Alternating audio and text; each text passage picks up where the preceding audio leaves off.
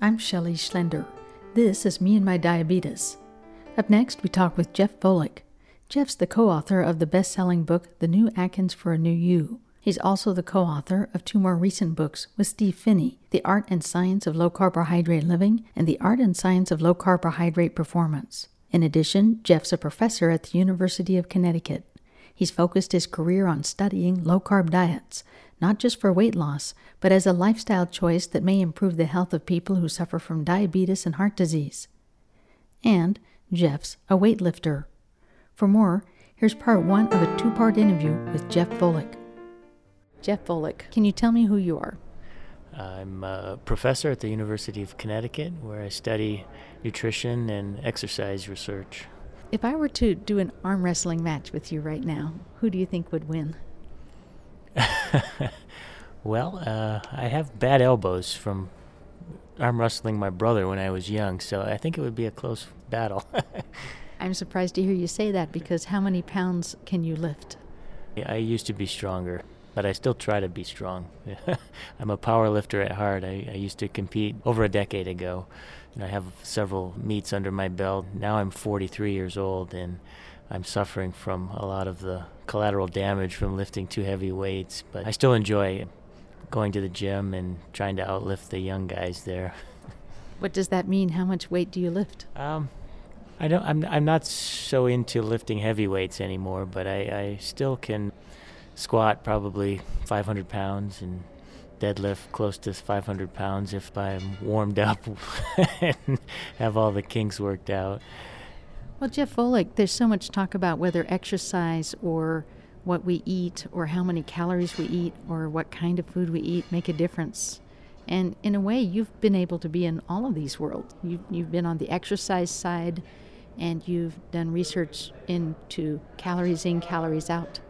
And you've done research into what kind of calories fats, protein, carbohydrates.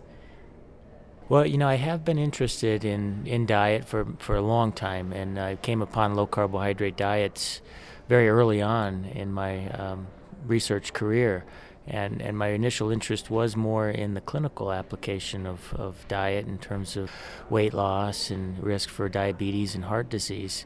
However, I've also had had a passion for sports performance. So, you know, I kind of live in these two worlds of the clinical application of diet and also uh, the sport performance and uh, and just the uh, you know the the the health uh, aspects and well-being aspects of diet.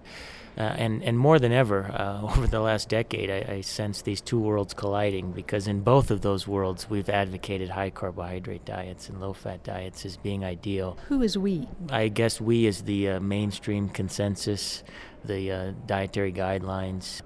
It's the dietary recommendations, but you have to realize in the sports world, you know, we have the high carbohydrate paradigm, the carbohydrate loading that's been around for just as long as the dietary guidelines have been around. So they, they in many ways reinforce each other. Here, our research is showing, well, maybe that's not quite as straightforward as we thought it was. Now, did you start out thinking that a high carbohydrate diet is the best way to go? I'm a trained dietitian. I, my undergraduate degree was in dietetics. Sort of recognized myself as a dietitian first, and you know, of course, have gone on and studied nutrition at a at a higher level than most dietitians. And so uh, I, I, I was indoctrinated with this low-fat paradigm. Now that's a harsh term. Indoctrinated means that it was pushed into your brain as opposed to being a scientific exploration that's a loaded term. Did you choose that on purpose or not? The curriculum in dietetics is very much focused on low fat diets. I think that most dietitians would say that that's because it's the better way to eat and it's obviously more scientifically correct and it's not indoctrination, it's just the best way to go.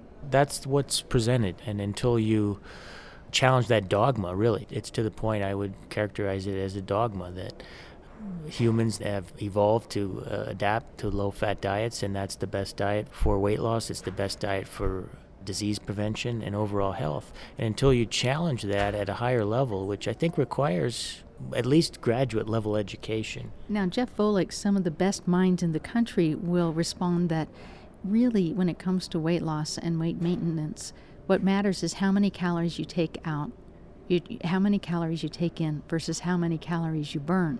And so it's obvious, for instance, that if you have some skim milk that you've flavored with chocolate and sugar to make it be more palatable for kids versus a same amount of whole milk, which has no sugar in it and it's made more palatable because it has high fat. The higher calorie of those two will be the whole milk. And so definitely you should avoid having kids drink that and instead have them drink the chocolate milk that's the skim milk and has fewer calories. Because obviously, calories are what make a difference. There are great scientists who will say it's calories in, calories out. I'm not so sure I would argue with calories in, calories out uh, as far as weight loss, but clearly the type of calories you consume affects your metabolism in very complex ways.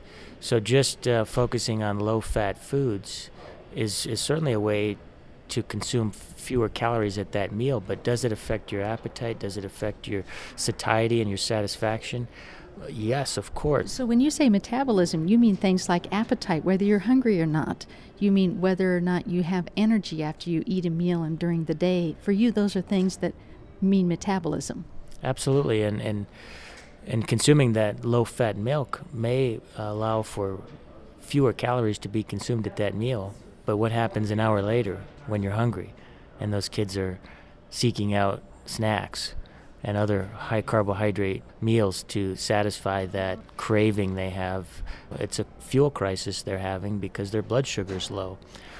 If they would have chose the whole fat milk that has a few more calories, they would have been more satiated, had less fluctuation in their blood sugar and their insulin levels, and likely would consume less calories over the entire day.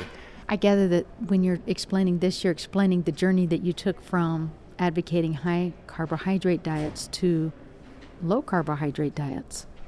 Well, I followed uh, what I believed during my training in dietetics, and I think it was in 1991. Uh, I had graduated from dietetics and, and, obtained my registered dietitian status, and I decided to read Atkins' book, uh, Dr. Atkins' book, and at that time, I was following a very low fat diet. Did that work for you, the low fat diet? I, I, never really felt that great. I've never had a weight problem, but I never felt like I had a lot of energy, and I, I always felt all the fiber I was eating was not agreeing with my GI. Uh, uh, I had GI symptoms a lot of the time. You know, I just said, what the heck, let me try the Atkins diet. And my experience was nothing short of an epiphany. This has been part one of an interview with Jeff Volek, a professor at the University of Connecticut, who is the co author of The New Atkins for a New You, The Art and Science of Low Carbohydrate Living, and The Art and Science of Low Carbohydrate Performance. I'm Shelley Schlender. For part two or more interviews like this, check out meandmydiabetes.com.